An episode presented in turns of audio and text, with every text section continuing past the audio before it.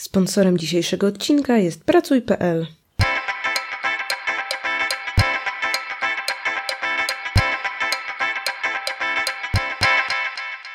Cześć, witajcie w 41. odcinku podcastu Czytu Czytu, podcastu o książkach, literaturze i wszystkim co związanym z czytaniem. Ja się nazywam Kasia Czajka i prowadzę podcast ZVZ oraz bloga Zwierz Popkulturalny. A razem ze mną są Megu z kanału Katus Gikus i Ocia. Dobrze, jesteśmy tu wszystkie trzy razem, a to znaczy, że przechodzimy do pierwszej części naszego podcastu, czyli do omawiania tego, co ostatnio przeczytałyśmy. I zaczniemy od Megu. Megu, co ostatnio czytałaś? Ja tak dawno nie byłam pierwsza. I tak dawno nie miałam książki przeczytanej z tygodnia na tydzień. Nie zgadnijcie, jakie wydawnictwo ją wydało. Czekaj, czekaj, czy nazwa jest związana z kolorem? Yy, czekajcie, bo teraz na szybko próbuję wymyślić jakieś inne wydawnictwo, które Zielona ma kolor w nazwie. O tak. Czarna owca. Czytałam książeczki. O, Czarna Owca, Zielona Sowa. Widzicie, to nie jest aż takie trudne, żeby wymyślić taką nazwę wydawnictwa. Nie, oczywiście, oczywiście, że jest to książka wydawnictwa Czarne. Dziewczynom pokażę do kamerki okładkę. Nasi słuchacze tego nie zobaczą. Bardzo wybaczcie tutaj e, ograniczenia mediowe, które narzuca na nas forma podcastu. Jest to książka e, pod tytułem Oblicza Wielkiej Brytanii, skąd się wziął Brexit i inne historie o wyspiarzach autorstwa Dariusza Rosiaka. Czy mówi wam to, co- to nazwisko? Cokolwiek? Mnie Dariusz nie. Rosiak? I ja mam wrażenie, że słyszałam to nazwisko wcześniej. Na pewno, na pewno je słyszałaś, ponieważ Dariusz Rosiak jest dziennikarzem trójki i prowadzi audycję Raport o stanie tu, tu, tu, świata. Okej. Kojarzycie audycję? Nie. Tak, raport, Nie. raport o stanie świata to takie różne e, po prostu e, to, to, to jest audycja o sytuacji politycznej na świecie, co się akurat dzieje e, ciekawego w różnych krajach i ja już w tym momencie nie słucham trójki, ale kiedyś, kiedy jeszcze byłam jej zapaloną słuchaczką, to bardzo często e, te audycje sobie włączałam, bo ją bardzo lubiłam i Dariusz Rosiak jako dziennikarz kiedyś mieszkał w Wielkiej Brytanii, a poza tym to jest drugie rozszerzone wydanie jego książki. Ona po raz pierwszy ukazała się w 2001 roku, a w tym momencie, kiedy wiemy, jakie dziwne rzeczy dzieją się na Wyspach Brytyjskich, e, ponieważ e, Brytyjczycy w ramach referendum postanowili, że opuszczą Unię Europejską, autor napisał tę książkę jeszcze raz od początku, rozszerzając niektóre wcześniejsze rozdziały i dodając nowe, które mają tak jakby przybliżyć nam mentalność przeciętnego Brytyjczyka i wytłumaczyć w jakiś sposób, jak to się stało, że do tego Brexitu właściwie doszło. I y, czym y, są oblicza Wielkiej Brytanii? To jest zbiór takich bardzo em, jednak subiektywnych, nie tyle felietonów, co rozbudowanych esejów e, na temat e, różnych elementów codzienności e, Wielkiej Brytanii e, i tego, co się zmieniało w Wielkiej Brytanii przez ostatnie 20 lat. Ponieważ e, pierwsza wersja książki traktowało, e, ponieważ pierwsza wersja książki traktowała o tym, jakie przemiany zachodziły w brytyjskim społeczeństwie od, la, od początku lat 90. do tego 2001 roku, a ta dodaje kolejne rozdziały i kolejne opisy tego, co działo się do czasów współczesnych. I y, teraz powiedziałam, że, że książka obejmuje ostatnie 20 lat, ponieważ ja ciągle tkwię w tym mentalnym warpie, kiedy y, 20 lat temu były jeszcze, b- były jeszcze głębokie lata 90., podczas tak naprawdę to już, to już jest okres 30 lat. Musicie wybaczyć, ale ja jeszcze nie przyznaję się do tego, że jestem stara. I o czym znajdziemy tutaj rozdziały? To nie są lekkie felietony, znaczy, to, nie są, to, to, to nie są lekkie teksty, ponieważ e, Rosiak lubi tutaj bardzo dużo rozprawiać na temat polityki, na temat społeczeństwa, na temat problemów, jakie to społeczeństwo męczą e, i jednak e, obraca się y, wśród takich problemów, które dotyczą jednak e, takich e, poważ, po, poważniejszych aspektów. To nie, nie mówi za bardzo o popkulturze, tylko mówi o takich zjawiskach, które w jakiś sposób mogą wpływać na całe społeczeństwo. Więc na przykład jest cały rozdział o tym, y, jak bardzo rosyjski kapitał w tym momencie wpływa na rynek nieruchomości w Londynie i ogólnie Wielkiej Brytanii, co potem płynnie przechodzi w tematykę e, szpiegów i e, tego, jak wciąż brytyjskie i rosyjskie wywiady potrafią ze sobą walczyć, a nawet doprowadzać do morderstw różnych ludzi. Jest oczywiście, jest oczywiście tekst o słynnym pożarze sprzed dwóch dwóch lat, w którym zginęło ponad 70 osób w starym, w starym bloku w Wielkiej Brytanii, co jest przyczynką do tego, żeby rozprawiać na temat różnych problemów, z jakimi borykają się gminy, jeżeli chodzi o finansowanie nowych budynków, ludzie mają problemy ze znalezieniem mieszkań, nowe budownictwo jest robione po łebkach, jak najtaniej, żeby, żeby jak najwięcej pieniędzy oszczędzić i tego typu rzeczy. Jest oczywiście też cały rozdział o rodzinie brytyjskiej i o kryzysie, który ta rodzina przechodziła w momencie, kiedy y, księżna y, Diana zginęła w wypadku. Musiałabym wymienić te wszystkie rozdziały, żeby wam mniej więcej przybliżyć o co, o, o co w tej całej książce chodzi, ale chyba nie o to chodzi, żeby ją, żeby ją streszczać. W każdym razie ja po nią sięgnęłam dlatego, że mnie zawsze bardzo fascynowało społeczeństwo Wielkiej Brytanii, jego sposób myślenia, te problemy, które oni mają, a które dla nas wydają się być tak bardzo obce.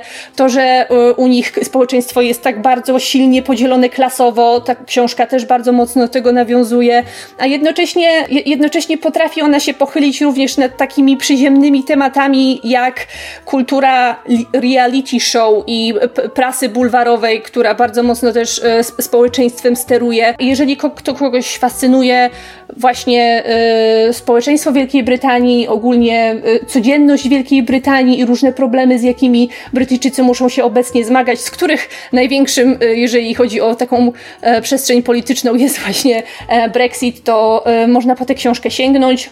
Ją się bardzo szybko czyta, ponieważ te, te teksty są napisane bardzo fajnym, przystępnym językiem i widać, że Rosiak no, nie wziął się znikąd, wie o czym mówi, e, bo od wielu lat zajmuje się polityką światową. E, także e, dla mnie to było ciekawe i skłaniające do myślenia i jak wszystko z wydawnictwa Czarne mogę ze spokojnym sercem polecić. No to bardzo fajne, bo mam wrażenie, że teraz, zwłaszcza kiedy ten Brexit ma się stać faktem, wszyscy odczuwamy lekką konfuzję i zastanawiamy się, dlaczego, dlaczego Wielka Brytania zachowuje się tak, jak się zachowuje. Słuchaj, Ociu, a ty co przeczytałaś? No ja przeczytałam coś z totalnie innego rejestru i zupełnie innej bajki. Zacznijmy od tego, że przeczytałam komiks.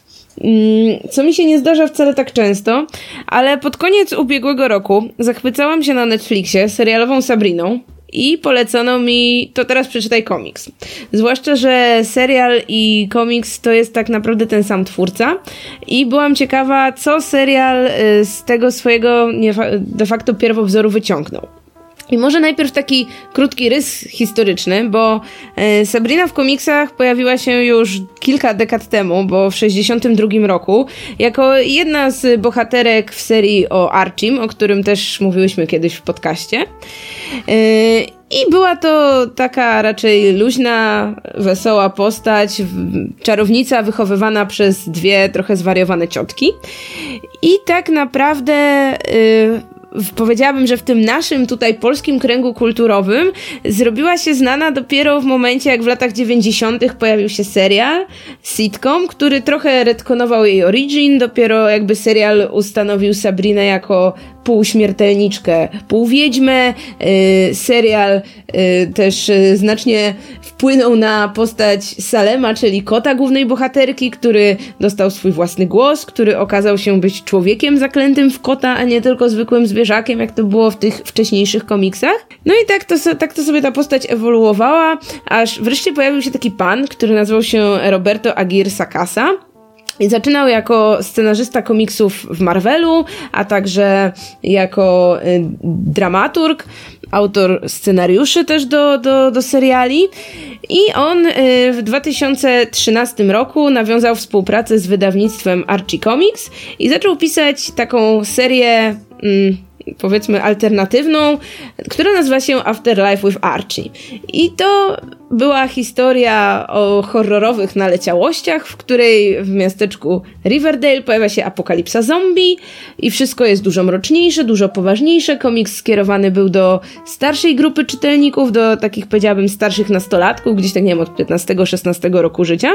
I komiks spodobał się na tyle, że rok później w tej samej jakby takiej serii wydawniczej, czyli właśnie takim horrorowym imprincie komiksów o, o Archim, pojawiła się Sabrina czyli komiks Chilling Adventures of Sabrina. I pierwszy tom tego komiksu właśnie byłam, przeczytałam.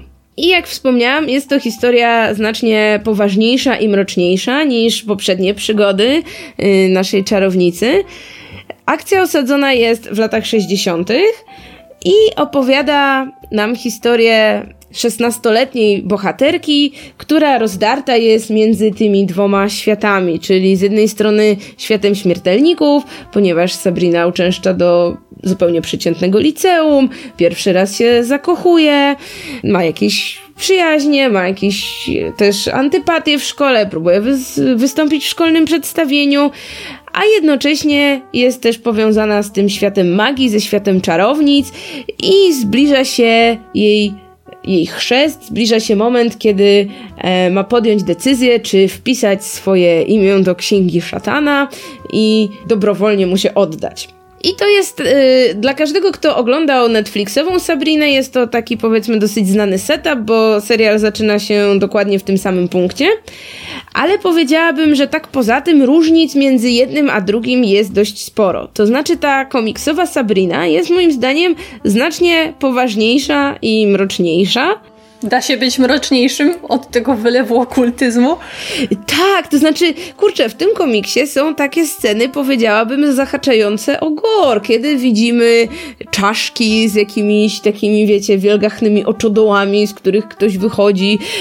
To jest komiks, w którym wiedźmy, gdy zaczynają czarować, to robią się takie przerażająco brzydkie. Ciotki Sabriny, które ją wychowują, czyli Hilda i Zelda, w serialu były mimo wszystko, powiedziałabym, takimi dość dobrotliwymi postaciami. W komiksie one są momentami takie bardzo psychopatyczne i właśnie wyglądają, e, wyglądają bardzo mroczno. Dowiadujemy się o, o tym, jak na przykład zakleły ojca Sabriny w drzewo i de facto wychowują Sabrinę niekoniecznie dlatego, że to rodzicom Sabriny na tym zależało, tylko dlatego, że same tak chcą. E, nie mają jakby tych takich wątków, które, mm, które by je jakoś bardziej uczłowieczały, czy, y, czy dzięki którym y, jako czytelnicy moglibyśmy mieć do nich więcej sympatii. Y, tak samo właśnie ojciec Sabriny, czyli czarownik, jest tutaj postacią, no powiedziałabym, taką raczej jednoznacznie złą. Uwiódł matkę Sabriny tylko dlatego, że chciał mieć dziecko, wcześniej porzucając inną kobietę, z, którym, z którą był w związku, bo ona dzieci mieć nie mogła. Później tę swoją żonę zamknął w szpitalu szpitalu psychiatrycznym, wcześniej yy, robiącej pranie mózgu. No niesamowite rzeczy tutaj się dzieją. Nie chcę, nie chcę, nie chcę za dużo zdradzać, ale tak jak w serialu powiedziałabym, te groźne i niebezpieczne praktyki magiczne są z reguły dość szybko w jakiś sposób odwracane, czy mm, no nie wiem, jeśli, jeśli e, zaczyna dochodzić do manipulowania życiem i śmiercią, no to Sabrina wyciąga z tego jakieś wnioski, czegoś tam się uczy. Tutaj w komiksie jak na razie zupełnie nie. To znaczy, jeśli bohaterowie podejmują jakąś złą decyzję, no to potem borykają się z tymi skutkami przez kolejne zeszyty. I i kreska. Kreska jest fantastyczna. Za rysunki odpowiada pan, który nazywa się Robert Hack. I jak pierwszy raz zobaczyłam ten komiks, to to nie do końca mi się spodobał, bo te rysunki wyglądały tak dosyć niedzisiejszo, jakbyśmy wzięli ryciny z jakichś starych książek i jakby jeszcze w dodatku były takie trochę wypłowiałe, to znaczy paleta kolorystyczna to są same takie ciepłe jesienne barwy, czyli żółty, pomarańczowy, brązowy, a do tego czarny, biały i czerwony. Żad... Innych kolorów tu właściwie nie ma, żadnych, nie wiem, błękitów, zieleni i tak dalej, ale ta oprawa tak bardzo pasuje do treści i właśnie tak podkreśla te wszystkie, powiedziałabym, mroczne scenerie czy, czy wydarzenia, które mają miejsce, że no, no nie wyobrażam sobie, żeby ten komiks mógł wyglądać jakkolwiek inaczej, tak więc po, nie wiem, po tam pierwszych dwóch zeszytach już się całkowicie przyzwyczaiłam i, i wciągnęłam się zarówno właśnie w samą historię, jak i w podziwianie tej oprawy graficznej. Fantastyczny jest Salem, który tutaj w komiksie dalej mówi, bo, bo w, se w, serialu niestety jak na razie nie jest zbyt gadatliwy. Tutaj jest po prostu fantastycznym komentatorem wydarzeń i też takim e, strażnikiem, opiekunem naszej bohaterki, plus ma cały zeszyt, który jest poświęcony tylko jemu i dowiadujemy się, jaka historia go spotkała, kim jest tak naprawdę. I, i to też, e, że tak powiem, za życia to też nie był szczególnie miły i porządny człowiek, nadmieńmy. I przy okazji poznajmy też historię dwóch innych e, chowańców, mianowicie e, Sabrina ma kuzyna Ambrosa, który mieszka razem z nią i z ciotkami i nie może opuszczać domu, w którym przebywa. Yy, jeszcze nie wiemy dlaczego w komiksie. No i on ma dwie kobry, które jak się okazuje także były kiedyś ludźmi i także ich historię poznajemy. I oni też nie byli mi, miłymi ludźmi. To jest wspaniałe, że tutaj nikt tak naprawdę nie był jakimś mm, porządnym człowiekiem, któremu możemy kibicować, tylko wszyscy są mniej lub bardziej źli i... E, mniej lub, jakby lepiej lub gorzej sobie z tą swoją naturą radzą. Sama Sabrina jest też, powiedziałabym, mniej irytująca. To znaczy, akurat ja nie miałam z nią problemu w serialu, ale słyszałam liczne głosy, że no, że właśnie ona co chwilę robi coś głupiego, że chce być taka zbyt dobra, że potem w kółko ktoś inny musi za nią odkręcać różne sprawy. W komiksie jest trochę inną postacią i wydaje mi się, że jest w niej mimo wszystko mniej jakiejś takiej naiwności i dobrotliwości, a więcej jakiegoś takiego egoizmu, e, kiedy robi rzeczy, mm, no powiedzmy, z jednej strony niby dla swojego śmiertelnego ukochanego, no ale tak po części powiedzmy oczywiście także dla siebie. Jest wspaniała antagonistka, Madame Satan, yy, która powraca, by zemścić się właśnie na rodzinie Sabriny, ponieważ to ją yy, niegdyś skrzywdził yy, ojciec Sabriny. no i rozpoczyna manipulowanie wszystkimi dookoła, podszywając się pod jedną z nauczycielek w szkole Sabriny. Są też nawiązania do, do postaci z Riverdale, więc jeśli ktoś kiedykolwiek oglądał albo czytał coś związanego z Archim, no to rozpozna tu znajome postacie. Pojawiają się m.in. Betty i Weronika, które w tej wersji także są wiedźmami i dokonują różnych okultystycznych rytuałów. No tak więc ja gorąco polecam. E, pierwszy tom The Crucible zbiera zeszyty od pierwszego do piątego, a wszystkich zeszytów w tej chwili mamy na rynku 8. I powiedziałabym, że to jest tylko 8 i od ukazania się ostatniego z nich minęło niestety już dosyć dużo czasu.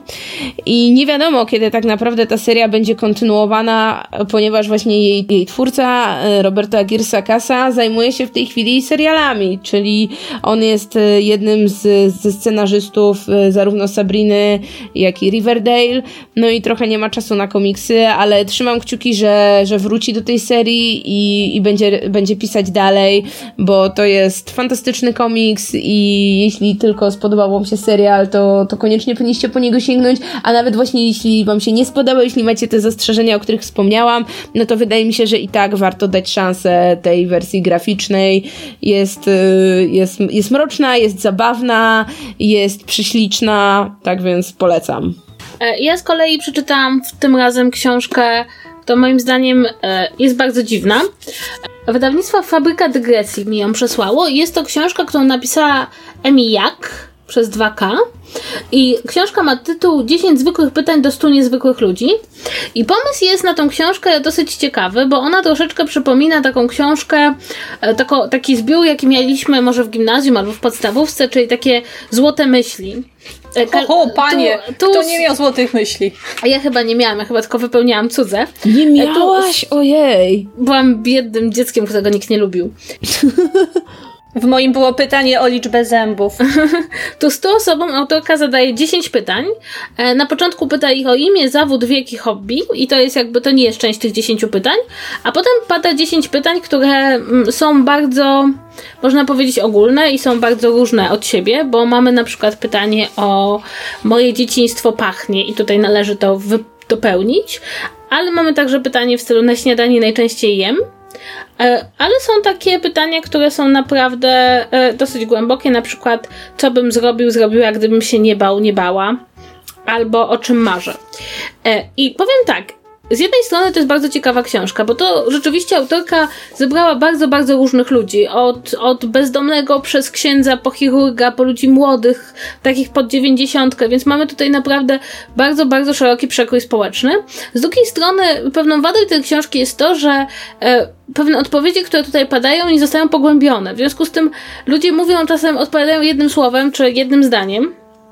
I to jest troszeczkę za mało, żebyśmy mogli cokolwiek z tego tak naprawdę wynieść. To znaczy, oczywiście, kiedy przeczytamy te wszystkie odpowiedzi, to widzimy pewne trendy, które się pojawiają, że ludzie bardzo często żałują e, niektórzy rzeczy bardzo ekstremalnych, a niektórzy rzeczy bardzo niewielkich.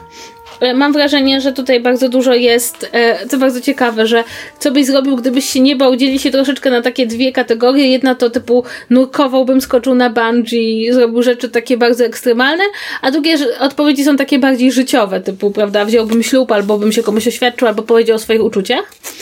E, jedyną wadą tej książki, taką autentyczną, bo to jest taka książka, którą się czyta przez 2-3 godziny, najlepiej przeczytać bardzo dużo odpowiedzi naraz, może nie 100 naraz, ale powiedzmy 20-30, bo wtedy mamy ten efekt skali.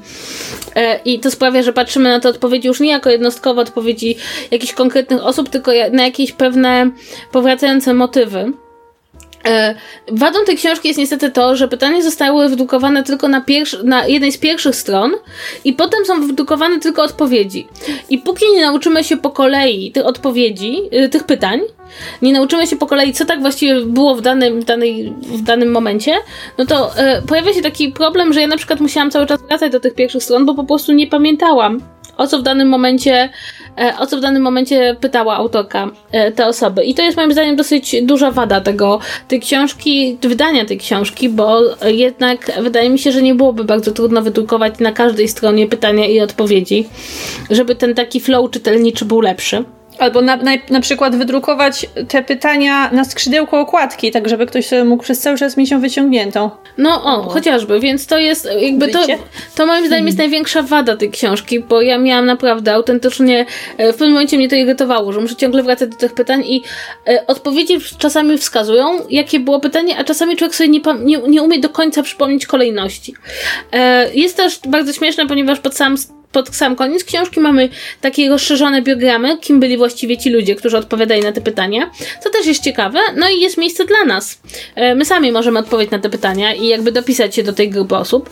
E, ta książka jest sama w sobie wydana w taki bardzo specyficzny sposób, to znaczy e, strony są niby takie trochę przybrudzone, takie jakby to był jakiś trochę brudnopis, są ilustracje, jakby na jednej stronie są pytania, na drugiej jest jakaś ilustracja specjalnie dobrana do tej osoby i do, i do tego pytania, więc jest to taka książka, książka że jakby sama jej lektura nie zajmuje bardzo długo, ale można do niej wracać.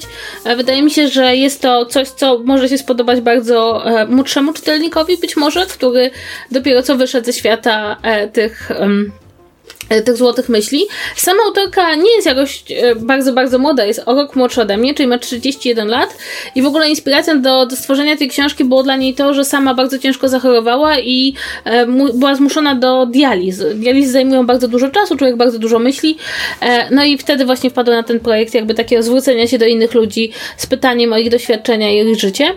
E, przyznam szczerze, że ja całkiem lubię tego typu książki. E, jedną z moich takich ulubionych pozycji, do których bardzo często wracam, jest wydane w formie książkowej Humans of, of New York, czyli taka książka, której zdjęcia ludzi na ulicy są z, powiązane z ich odpowiedziami na takie bardzo fundamentalne pytania, albo biograficzne, albo pytania, co czyni ich szczęśliwymi, e, bo jakby żadne z tych odpowiedzi nie jest moim zdaniem bardzo cenna, ale właśnie ten efekt skali sprawia, że patrzymy na jakieś ludzkie przeżycie i możemy dostrzec pewne rzeczy, których żadna z tych odpowiedzi, jakby nikt odpowiadając na to pytanie nie ujawnia nam kondycji ludzkości, ani ludzkich lęków, ani marzeń, natomiast wszyscy ludzie odpowiadając na te pytania, 100 czy 200 osób, e, to już nam pokazuje. To jest taki ciekawy przykład takiej książki, która prawdopodobnie jakby e, nigdy się nie zużywa. To znaczy można do niej wracać, można wracać do jakichś odpowiedzi. Ja bym wolała tylko, żeby autorka trochę bardziej dręczyła, dręczyła trochę bardziej prosiła o rozwinięcie tych odpowiedzi, bo czasem mam wrażenie, że kiedy odpowiedź jest jednozdaniowa na niektóre pytania, na przykład o jakieś swoje największe wady czy największe lęki, to to jest trochę za mało, tak? To znaczy, oczywiście każdy może powiedzieć, że boi się pająków, ale jeśli ktoś mówi o czymś głębszym, to chciałabym, żeby to było doprecyzowane, więc jakby jest tutaj pole do tego, żeby wynieść z tego więcej. Ale, ale całkiem ciekawa pozycja, cieszę się, że została mi przysłana to, e, jak się nazywa to, to, to wydawnictwo, nazywa się Fabryka Dygresji e, i to taka książka, trochę inna, inna. I, I jeśli szukacie, jeśli lubicie takie książki, a może jeśli chcecie kupić komuś książkę na prezent, na przykład komuś w wieku nastoletnim, to wydaje mi się, że to jest całkiem e, całkiem dobry pomysł. Sama autorka napisała wcześniej jakąś powieść obyczajową, gdzie bohaterka e, posiada równie dużo, znaczy jest bardzo, wydaje mi się, że to jest ona, tylko że jako bohaterka powieści, bo posiadają te same cechy, ale nie wiem, czy to była dobra powieść, jest mi bardzo trudno powiedzieć. I to chyba tyle na, na tą, na, na fragment o tym, co trzymamy w naszych torebkach. I to znaczy, że przechodzimy do tematu odcinka. A nasz dzisiejszy temat odcinka jest związany z pracą, bo jak już wiecie, e, patronem naszego dzisiejszego odcinka jest Pracuj.pl. E, I właśnie w kontekście pracy chciałbyśmy porozmawiać o książkach, które wpłynęły na nasze decyzje zawodowe. Bo to jest bardzo ciekawe, ale jak zaczęłyśmy się nad tym zastanawiać, to okazało się, że mamy bardzo dużo pomysłów na to, jakie książki właściwie zapaliły w nas jakiś zawodowy ogień, czy jakieś zainteresowania, które zaowocowały taką karierą, jaką teraz mamy. Y, I może zaczniemy od ciebie, Ociu. Czy możesz podać jakąś książkę, która, o której możesz powiedzieć, że przeczytałaś ją i pomyślałaś sobie, to jest ciekawe? To jest bardzo złożona kwestia. Mm, ja może zacznę od tego, że że jakby powiedzmy początek mojej drogi zawodowej bierze się w tym, że postanowiłam się uczyć języków i ja z językami pracuję do dziś w różnych formach. E, to też się po drodze trochę zmieniało. E, wykonywałam różne zawody, ale zawsze było to związane z tym, że mówię po angielsku i mówię po niemiecku. I tym, co właśnie obudziło we mnie jakby to zainteresowanie językami w pierwszej kolejności, były właśnie książki. Czyli nie wiem, nie, nie kultura tego kraju, nie to, że język sam w sobie brzmi ładnie, ale właśnie to, że chciałam móc czytać literaturę pisaną w danym języku, yy, w tymże właśnie języku, z pominięciem tłumaczenia. No i mm, pierwszą książką, którą, którą przeczytałam właśnie tylko po angielsku, był Harry Potter i Czara Ognia. I można powiedzieć, że, że to był ten moment, kiedy, kiedy poczułam tę taką satysfakcję, że, że znam już ten język na tyle dobrze, że mogę usiąść do grubaśnej, kilkuset stronicowej powieści, no i powiedzmy plus minus zrozumieć wszystko. No ale dobrze, to było proste. Tam angielski, Harry Potter, wszyscy czytaliśmy Harry'ego Pottera na jakimś etapie, wszyscy uczyliśmy się angielskiego. Gorzej było z tym niemieckim okazało się, że po prostu literatura tych krajów niemieckojęzycznych jest na tyle fascynująca, że ja ten język znać muszę. I zaczęło się tak naprawdę już w takim bardzo wczesnym dzieciństwie, jak przeczytałam Dziadka do Orzechów, który był jedną z moich ulubionych książek, do których potrafiłam wracać e, powiedzmy tak cyklicznie raz do roku, e, z reguły w okolicach świąt. I, e, i wtedy już tak, wiecie, uznawałam, no do, do, do, dobrze piszą ci Niemcy. No a potem, potem było dużo takiej klasyki. Był oczywiście Goethe, był Dürrenmatt, jego wspaniałe e, dramaty, na przykład fizycy, czy wizyta starszej pani.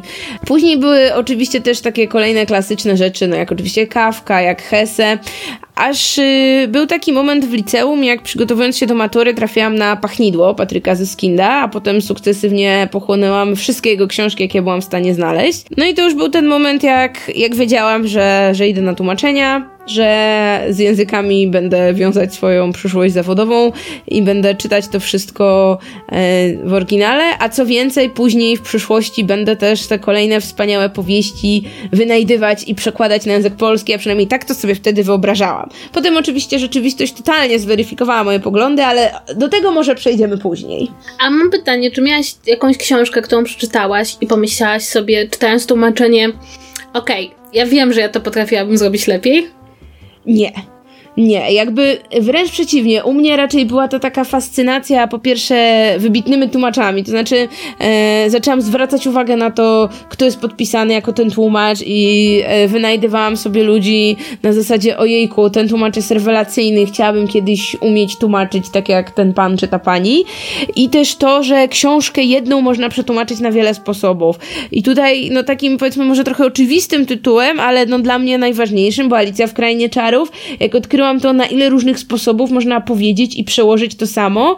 I wtedy ja raczej stwierdziłam na zasadzie, też chcę być jedną z tych osób, które zrobią coś takiego, które wezmą tę wspaniałą książkę, która może już i ma polski przekład, ale zrobią to w jakiś sposób na nowo i po swojemu. Dobrze, Megu, ty też pracujesz z językiem. Czy u ciebie też zaczęło się od fascynacji Harry Potterem? Jak bardzo nudne będzie to, jeżeli powiem, że owszem, tak. Ej, ale śmiejcie się, wydaje mi się, że w tym momencie bardzo ciężko jest znaleźć osobę, która y, łączy w jakiś sposób w swojej sytuacji zawodowej tłumaczenia z popkulturą i na którą w żaden sposób nie wpłynęło y, czytanie y, Harry'ego Pottera.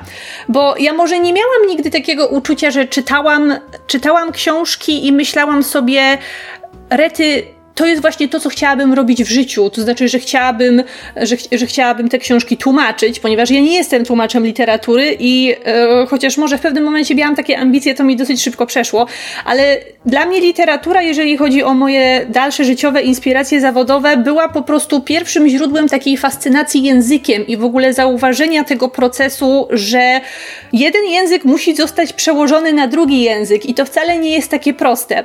I zdałam sobie sprawę z, z tego po raz pierwszy właśnie przy Harrym Potterze, głównie dlatego, że wtedy obok J.K. Rowling na dosyć dużego, powiedzmy, celebrytę w środowisku tłumaczy i w środowisku fanów Harry'ego Pottera wtedy yy, wyrósł Polkowski, który był tłumaczem yy, wydawnictwa Media Rodzina. On yy, wcześniej też przetłumaczył bodajże Narnię całą. I, yy, I, i wtedy i Hobbita, no widzisz, i wtedy wszyscy się zastanawiali, w jaki sposób on przełoży te kolejne nowe terminy, które w Harrym Potterze się pojawiają. Pamiętam, że on się pojawiał y, czasami na takich pierwszych Q&A na czacie na Onecie, który jeszcze wtedy prowadził Tytus Hołdys, jak miał swoją popularną stronę o Harrym Potterze, tą pierwszą wielką stronę e, w, wśród polskich e, Potteromaniaków. I to był właśnie, i, i, i to był właśnie ten pierwszy raz, kiedy poczułam, że w ogóle tłumaczenie istnieje i że jest to coś, co można kiedyś w życiu robić a, i, i, i że wiąże się z tym bardzo duża odpowiedzialność za to, jak ostatecznie dana książka y, będzie y, wyglądała. I, i, I, strasznie wtedy mnie interesowało, w jaki sposób coś zostanie przetłumaczone, y, jakie różne zabiegi słowotwórcze można zastosować, żeby, żeby przełożyć na przykład ten świstoklik. Chociaż wydaje mi się, że ze, ze świstoklikiem to właśnie była taka ciekawa sytuacja, że on nazwę wymyśliła czytelniczka, która wygrała konkurs.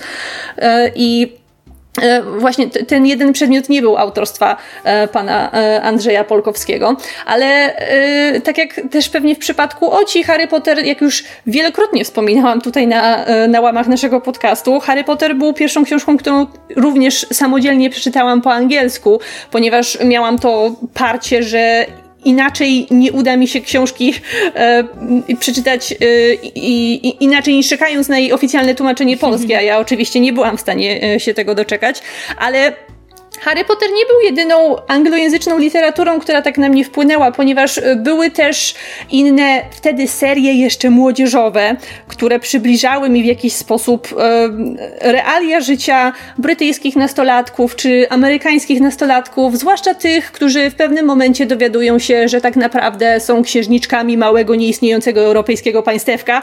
E, I, I to były właśnie te rzeczy, które sprawiały, że chciałam w jakiś sposób poznać lepiej kulturę tych państw. E, Wielkiej Brytanii i Stanów Zjednoczonych w tym momencie, bo ja jednak e, głównie czytałam książki e, wywodzące się z kultury anglojęzycznej i zdawałam sobie sprawę, że inaczej bez użycia tego oryginalnego języka nie będę w stanie tego, e, tego zrobić a jednocześnie docierało do mnie z całą e, dobitną e, no, e, świadomością tego zjawiska, że najszybciej książki da się czytać tylko i wyłącznie w oryginale, nie czekając na ich tłumaczenie. E, ja wcześniej e, wspominałam o pamiętnikach księżniczki. W przypadku literatury brytyjskiej była to taka seria dla dziewcząt e, autorstwa Jacqueline Wilson. Ja nie wiem, czy słyszałyście kiedykolwiek o tej autorce. Nie.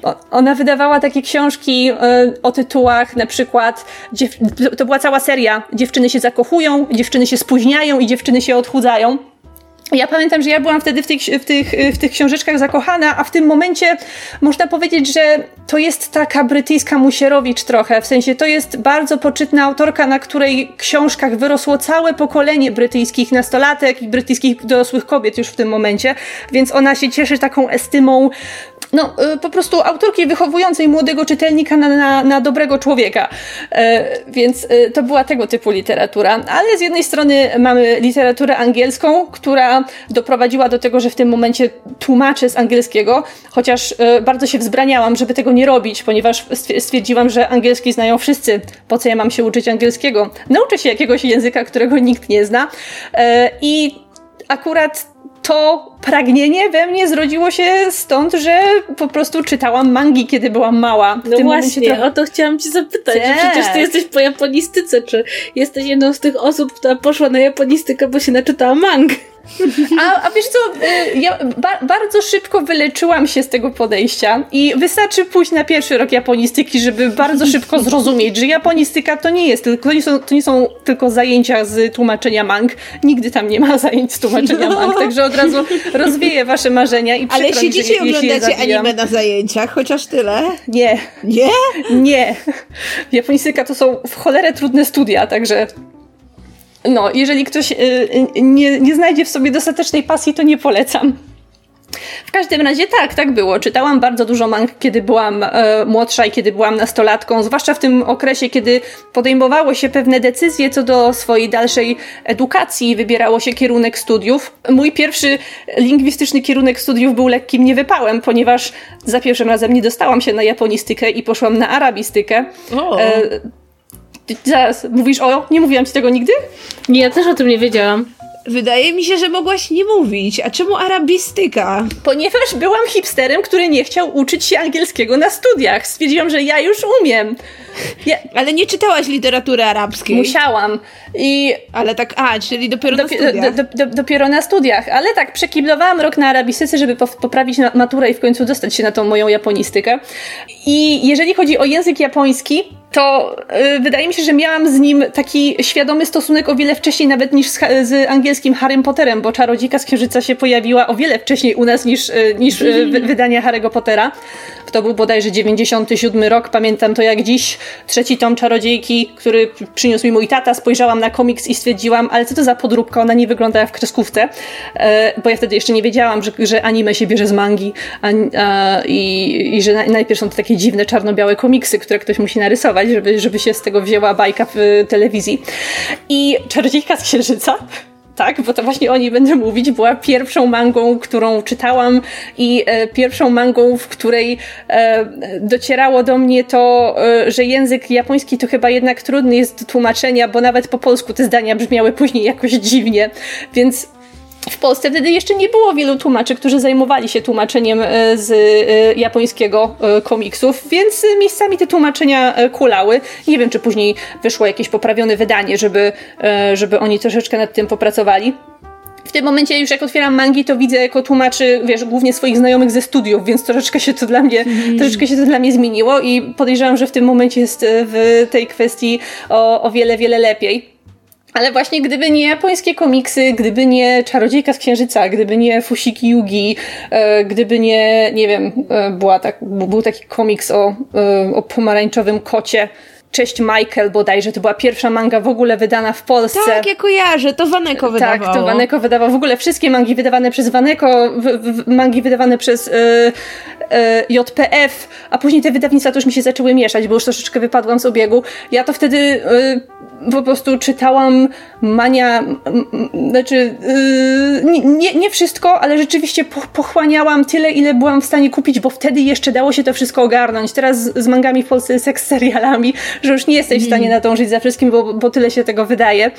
I i tak, y, jak pewnie większość y, późniejszych studentów japonistyki i ludzi, którzy chcieli się zajmować w przyszłości językiem japońskim, y, manga była właśnie tym, co popchnęło mnie w, w, do, tej, do tej decyzji I, i wcale nie żałuję, chociaż w tym momencie z językiem japońskim nie mam aż tak dużej styczności, ponieważ trzeba być strasznie zdeterminowanym, żeby znaleźć taką pracę, która konkretnie będzie się wiązała tylko i wyłącznie z tym językiem. Jeżeli chodzi o angielski, jest wiadomo o wiele łatwiej, zwłaszcza jeżeli chodzi o, e, o, o, o tłumaczenia, ale e, no, nie da się ukryć, że poznanie takiego jednego azjatyckiego języka bardzo dobrze daje ci o wiele e, no, sporą, sporą przewagę na, na rynku pracy, dajmy na to, ponieważ jeżeli ktoś widzi w twoim CV japoński, to to jest właśnie to, co z tego CV zapamięta. Więc to jest taki wabik, który zawsze będzie e, przyciągał uwagę. W sumie, czemu ja, czemu ja arabskiego nie wpisuję w CV? To, to by dopiero było ciekawe. A znasz arabski, nie, czy, ja, czy nie? Nic już nie pamiętam. Może dlatego go nie wpisujesz.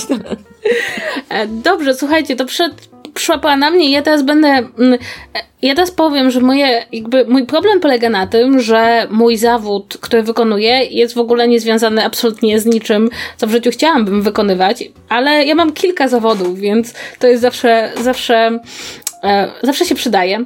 I gdybym miała wskazać książkę, która na pewno w, w ogóle w pewien sposób zdeterminowała wszystko, co robię, to byłaby to, i to ja wiem, że teraz zabrzmi to żenująco, byłaby to encyklopedia kina. E, wydał ją Biały Kruk, kiedy ja byłam jeszcze w gimnazjum i mój tata mi ją kupił na urodziny. E, no i ja ją przeczytałam. I kiedy ja mówię, że przeczytałam encyklopedię kina, to znaczy przeczytałam ją. To znaczy wszystkie hasła po kolei. E, I e, wtedy wiedziałam, jakby po pierwsze zdałam sobie sprawę chyba sama w sobie, że nikt nie czyta encyklopedii po kolei, jeśli nie jest bardzo zainteresowany tematem. E, po drugie, bardzo dużo z niej zapamiętałam, więc potem miałam jakby dobry wstęp. A po trzecie, jakby to mnie też uświadomiło mi, że ja nie tylko lubię oglądać filmy, i nie tylko lubię oglądać aktorów i, i, oglądać ich na zdjęciach czy w filmach, ale ja uwielbiam czytać o kinie. Że jakby czytanie o kinie, nawet, nawet haseł w encyklopedii sprawia mi autentyczną przyjemność. I wtedy już jakby zdałam sobie sprawę, że e, jakby połączenie, że jakby w moim przypadku ta miłość do kina będzie wyglądała nie tylko w ten sposób, że człowiek chce pójść na każdy możliwy seans, ale że chce o tym kinie czytać. I jakby od tej książki zaczęła się moja wielka miłość do książek o kinematografii, która trwa do dzisiaj i która troszeczkę zaowocowała tym, że postanowiłam takie książki pisać. E, I to jest moim zdaniem, jakby tak, gdy miała powiedzieć, jaka książka sprawiła, że nie wiem, że teraz jakby sama mam ambicje, żeby właśnie napisać coś takiego, co być może jakaś nastolatka przeczyta jako, jako właśnie taka osoba wchodząca w świat e, zainteresowania filmem, no to mogłabym powiedzieć tak, tamta encyklopedia kina wydana przez wydawnictwo Biały Kruk, które w ogóle jest teraz wydawnictwem bardzo prawicowym i to była chyba taka jedyna rzecz. Zresztą to było w ogóle bardzo ciekawe, bo ta encyklopedia kina była pierwszą taką olbrzymią encyklopedią kina w Polsce bo były inne książki o historii kina, ale takiego encyklopedycznego opracowania tak dużego nie było i ona powstała i potem natychmiast przestała być potrzebna, bo wszedł internet. Chyba jest jeszcze drugie wydanie tej encyklopedii, potem po prostu już jakby nikt nie miał potrzeby jej kupować. Więc to jest na pewno jedna taka książka, która jakby mogę prześledzić po kolei, jak, jak miłość do tej konkretnej książki, która jest kompletnie szczytana, mam jeszcze tę encyklopedię, okładka od niej odpadła, e, doprowadziła mnie do, do momentu, w którym jestem. A druga książka, i to jest, e, ja nie wiem, jakby, to jest przykład na to, że jeśli ktoś ci w odpowiednim momencie życia podsunie odpowiednią książkę, to może zmienić twoje życie. Otóż moja matka miała taką ambicję, że wychowa nas na, na dzieci socjologa. I w ramach wychowania e, jednym z elementów, który był niesłychanie istotny, było podsunięcie nam książki Człowiek Istota Społeczna. Moja mama podsunęła tą książkę mnie i moim braciom. Moi bracia poszli na psychologię, ja poszłam na socjologię, a książka jest o psychologii społecznej. Więc e, było to e, bardzo, mogę powiedzieć, bardzo nas socjalizowała w pewien sposób. E, I ta książka jest fascynująca. Jest, zwykle czyta się na pierwszym roku e, socjologii albo psychologii, e, ale można ją przeczytać bez tego. Jest to książka, która w bardzo fajny sposób tłumaczy krok po kroku, jak działają mechanizmy społeczne, jak działa dysonans społeczny, w jaki sposób popełniam błędy poznawcze, co to jest konformizm, dlaczego wszyscy jesteśmy konformistami. I to jest niesamowite, bo czyta się tą książkę i nagle się zupełnie inaczej widzi społeczeństwo. Widzi się, jak działają stereotypy, po co one nam są, jak działa mnóstwo mechanizmów społecznych, których sami korzystamy na co dzień, ale sobie z tego nie zdajemy sprawy. I ja ją przeczytałam będąc w liceum i po jej przeczytaniu zdałam sobie sprawę, że wszystkie mechanizmy społeczne są fascynujące i że ja muszę się tym zająć, no, no jakoś poważniej i dlatego, kiedy przychodziła zaszła taka decyzja, że musiałam wybrać kierunek studiów, e, to obok historii wybrałam socjologię. No w przypadku historii jestem chyba jedyną osobą na świecie, która nie poszła na historię, dlatego że spodobała jej się jakaś książka historyczna, głównie potop. Ja poszłam na historię, dlatego że wydawało mi się, że wszyscy są historykami. Jakby takie było moje życiowe doświadczenie ale jednocześnie muszę powiedzieć, że co będzie może ciekawe, że jakby też poszłam na historię przekonana, że żeby zostać pisarzem, a już wtedy wiedziałam, że chcę pisać, że to było 100%, że chcę pisać, to y, muszę mieć olbrzymią wiedzę historyczną, bo w ten sposób będę mogła pisać o książki, które się będą działy w każdej epoce. E, I chciałabym wam od razu powiedzieć, że to nie jest prawda. Dlatego, że zwykle studiując historię do, e, zgłębiasz bardzo wiedzę z jakiejś jednej konkretnej epoki, o tej epoce wiesz wszystko, e, a o każdej innej wiesz troszeczkę więcej niż przeciętny człowiek, ale nie dużo więcej, a czasem mniej. No i ja bardzo dużo wiem o dwudziestoleciu międzywojennym i rzeczywiście jedyna powieść, jaką dotychczas napisałam, dzieje się w dwudziestoleciu międzywojennym. Między innymi dlatego. E, ale, ale to też jest jakby bardzo ciekawe, bo dla mnie czytanie książek było takim doświadczeniem, które mnie absolutnie przekonało, że że ja chcę pisać. Jakby czytając książki zdałam sobie sprawę, że że w sumie ja mogłabym być po tej drugiej stronie, więc nie mam wątpliwości, że czytanie absolutnie zdeterminowało wszystko, co robię w życiu. E, e, i, I to jest dosyć ciekawe, bo i tak jak patrzę na naszą kolekcję książek, ona jest niesłychanie eklektyczna, prawda? To znaczy, to nie ma, nie ma tu jednego klucza co dosyć dobrze pokazuje, jakimi dziwnymi drogami idziemy do naszej drogi zawodowej, tak? Że czasem ktoś ci podsunie jakąś książkę, albo kupi ci książkę, albo przyniesie mangę i nagle, i nagle znajdujemy się w jakimś miejscu, nie wiem, 10-20 lat później i myślimy sobie, hmm, tak, kto by się spodziewał? A mi się właśnie coś przypomniało, że ja miałam jeszcze wspomnieć o jednej rzeczy.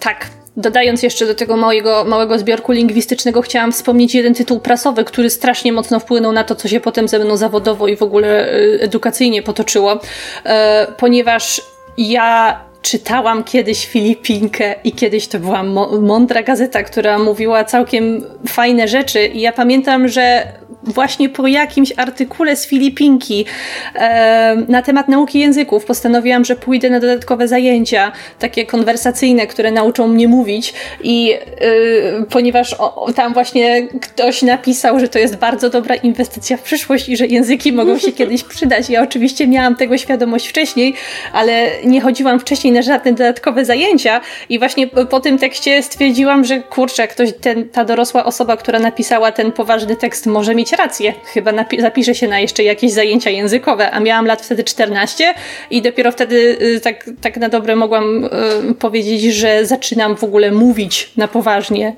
y, o, po, po angielsku, tak na jakimś przyzwoitym poziomie. Także były kiedyś dobre tytuły prasowe dla nastolatków. Filipinka była jednym z nich, dopóki ktoś jej nie wykupił, a ponieważ to, to, to też są teksty, więc do czytu czytu jak najbardziej się nadaje, chociaż to prasa, a nie książka. Także minuta ciszy dla starej Filipinki, której już nie ma z nami.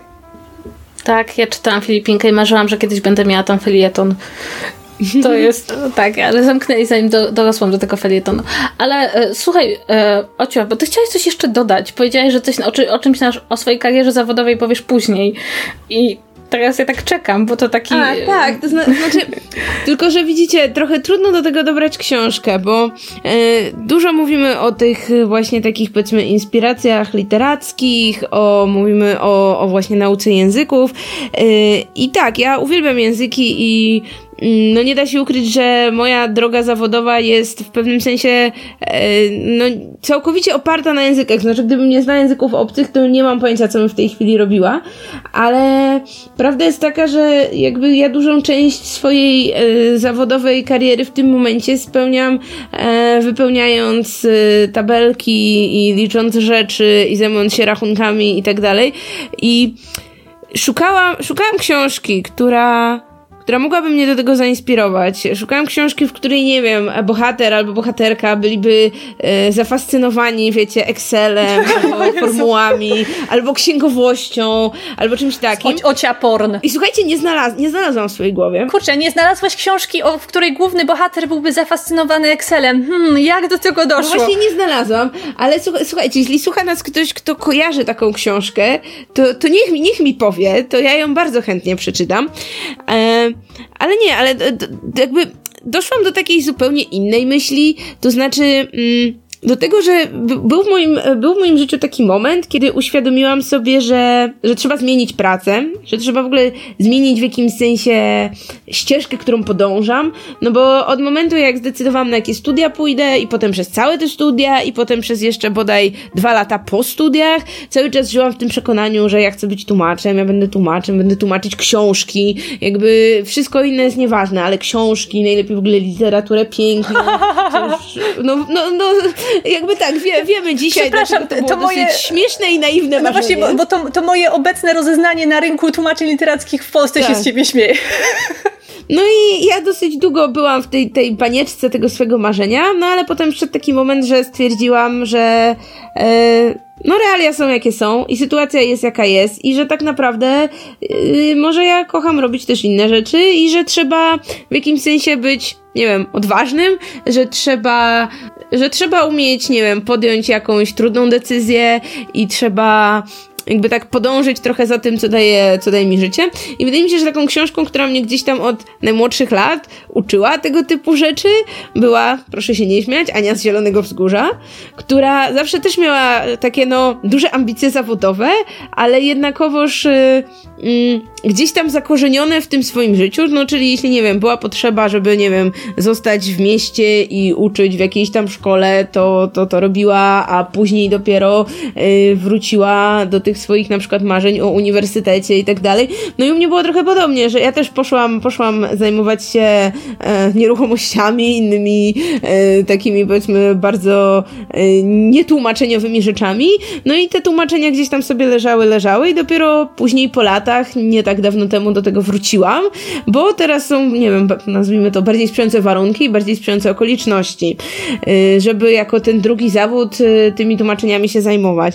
No i tutaj dochodzę do tej takiej powiedzmy konkluzji, którą mm, wydaje mi się, że warto byśmy wplotły w ten nasz odcinek, no czyli żeby nie bać się szukać pracy, nie bać się e, zmieniać tej swojej ścieżki zawodowej w momencie, zwłaszcza jak na przykład, nie wiem, realia rynku nas do tego zmuszają, albo jak uświadamiamy sobie, że może, nie wiem, jakieś tam marzenia z czasów jeszcze liceum niekoniecznie są w tej chwili najlepszą drogą, jaką możemy podążać i tak, no nie wiem, e, łączyć to, co lubimy robić z jakimś takim realistycznym podejściem. Nie wiem, czy nie brzmi zbyt pragmatycznie, ale no, u mnie się sprawdziło. Znaczy, ja doskonale wiem, o czym mówisz, bo, y, bo sama w tym momencie też jestem w takiej sytuacji i tak wydaje mi się, że y, czasami trzeba po prostu się zmierzyć z y, realiami prawdziwego życia i zdać sobie sprawę z tego, że te nasze bardzo romantyczne marzenia o utrzymywaniu się z samej literatury i tylko wiedzenie, wiecie, takiego stereotypowego życia idealnego pisarza, który cały dzień za biurkiem z tą maszyną do pisania, a pieniążki to tak tylko spływają przez okno